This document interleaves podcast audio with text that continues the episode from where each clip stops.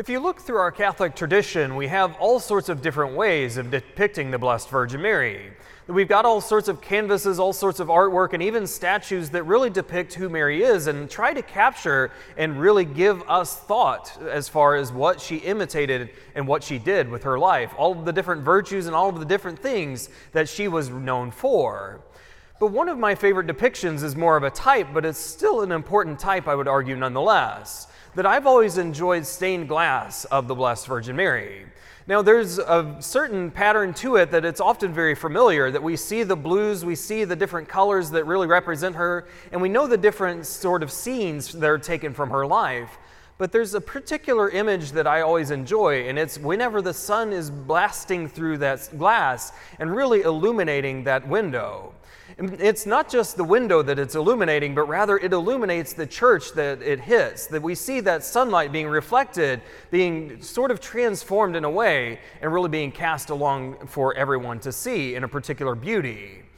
And this isn't just a physical reality. It isn't just something that we can look at and see in stained glass, but we know that the Blessed Virgin Mary herself was, in fact, radiating God's glory for all of us to see, and she was doing it in a very particular way. That it's not just something that's relegated to stained glass, but it's something that she did by her very life. But it's something that she did from the very beginning, even before the time where she could readily choose. That even from the very beginnings of time, she was the one that was chosen to be the Mother of God.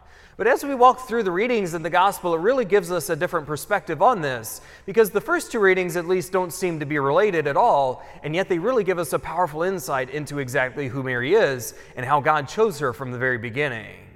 If we start off with the book of Genesis, we're very familiar with this story because it tells us that moment in the fall, that moment when everything fell. And so we hear this story and we know it very well, that the woman had taken the fruit of the tree and eaten it and given it to her husband, and he had eaten also, and instantly their eyes are opened. And then God eventually comes along and he knows that they've eaten the fruit of this tree. And so he starts to dole out punishment because of these things, because there were consequences to their action. And yet notice that the church gives us today the consequence and the reaction for the serpent. And it's not by accident that this happens, but instead it's really trying to emphasize something of the threat that God issues to that serpent, because he's talking about this enmity that's being put out, and it's between the serpent and between the woman and her offspring. And this isn't just any woman. But in fact, this is the first prophecy that the Blessed Virgin Mary was going to come in time. That as we're looking at the fall of the old Eve, the new one is already being proclaimed. And there's a certain element of beauty to this, because we know that God in every had every right to be very angry and very upset at that point. And yet he promises that there's going to be salvation eventually, that there's already a plan at work to restore that salvation. And so he's already telling us how exactly that's going to happen, what exactly is going to unfold to make the kingdom of heaven possible again. But he does that in the context of threatening that serpent, telling him that there's going to be warfare, that there's going to be even the spiritual reality and battles that go on between him and between the son of the woman, between Mary and between Jesus himself. And we move on and we hear Saint Paul in his letter to the Ephesians, and this might not seem to directly correlate with Mary either, and yet it does in a very profound way. Because we hear about how God has chosen us before the foundations of the world to be holy and blameless in his sight. And that's not just for us, but it's in a special way attached to the Blessed Virgin Mary, because she was the one that was chosen before all time to be holy and blameless in God's sight, that she was the one that was chosen to be the Mother of God. And it's most fitting that she would be the one that's without sin, even from the very first beginnings, even from the moment of her conception, because she was the one that needed to be perfect to, pr- to bring about the Son of God, the one to bring him into the world. And so it's very fitting that she was without sin through that entire time. And so God was already planning at the very beginnings, from the foundation of the world, that he knew that this fall was going to occur, but he also knew how he was going to save all of humanity from that fall. And so he continues to go through the steps and the different things that he needs to do to make it possible for the Son of God to walk amongst us, one of the most important being the Blessed Virgin Mary. And so it's no accident that she was immaculately conceived and conceived without sin, but he knew that he needed that perfect vehicle, that perfect ark of the covenant to bear the Christ child revealed to the world, and that is the Blessed Virgin Mary. So from the very beginning, she was preserved from original sin and from every type of sin so that she would be able to bear that Son of God. That's what Saint Paul in his letter to the Ephesians reminds us, not just that we're called to be holy and blameless in his sight and without blemish, but he's rather called the Blessed Virgin Mary to be that in a supereminent way. And then finally we arrive at the gospel, and we are very familiar with this passage because it tells us about that moment of the Annunciation, that moment whenever the angel Gabriel approaches Mary and asks her to be the Son of God, or to be the mother of the Son of God. And whenever that occurs, we see Mary's response, but also the ways that she's confused, the ways that she doesn't seem to quite get what the angel's saying, at least on the external. And yet there's this beautiful reality that whenever that angel Gabriel approaches Mary, he says, "Hail, full of grace, the Lord is with you." He doesn't say that that's in the future, but he says that in the present. He says the Lord is already with you. The Lord is working in your heart and in your soul, that he's already been there, that he's been preparing for this moment, and the moment has finally arrived.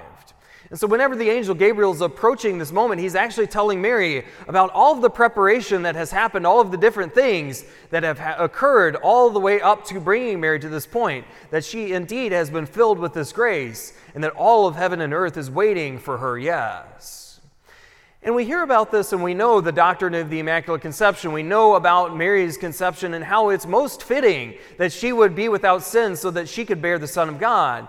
But what does that really invite us to do ourselves? It does certainly highlight for us her important role amongst all of us and the ways that she enjoys this pride of place amongst all of us because she was preserved from sin even from the first moment of her conception, something that we ourselves cannot claim because we all had original sin whenever we entered into this world. But Mary did not, by the grace of God and by that planning for the Son of God to come. And so we celebrate her in a specific way, but we also celebrate the ways that she manifests God's glory. Because if we look at Saint Paul in his letter to the Ephesians, he reminds us that all of this is done for the glory and praise of God. And indeed, Mary would have it no other way. That she has all of these beautiful things happening to her, and even the Immaculate Conception itself, something that she could have not merited by any possibility. And yet, that all points towards the glory of God. And that's really the way that Mary would have it. That even from the first moments of her existence, he was always planning for sending his Son. And so this really points us to the ways that he's being generous with us and the ways that he's continuing to call her into relationship and to even give us the Son of God through her. But it's also an important moment for each of us to consider because we see Mary and how God had a specific plan for her life. That even from the very beginnings, he had already set this plan in motion.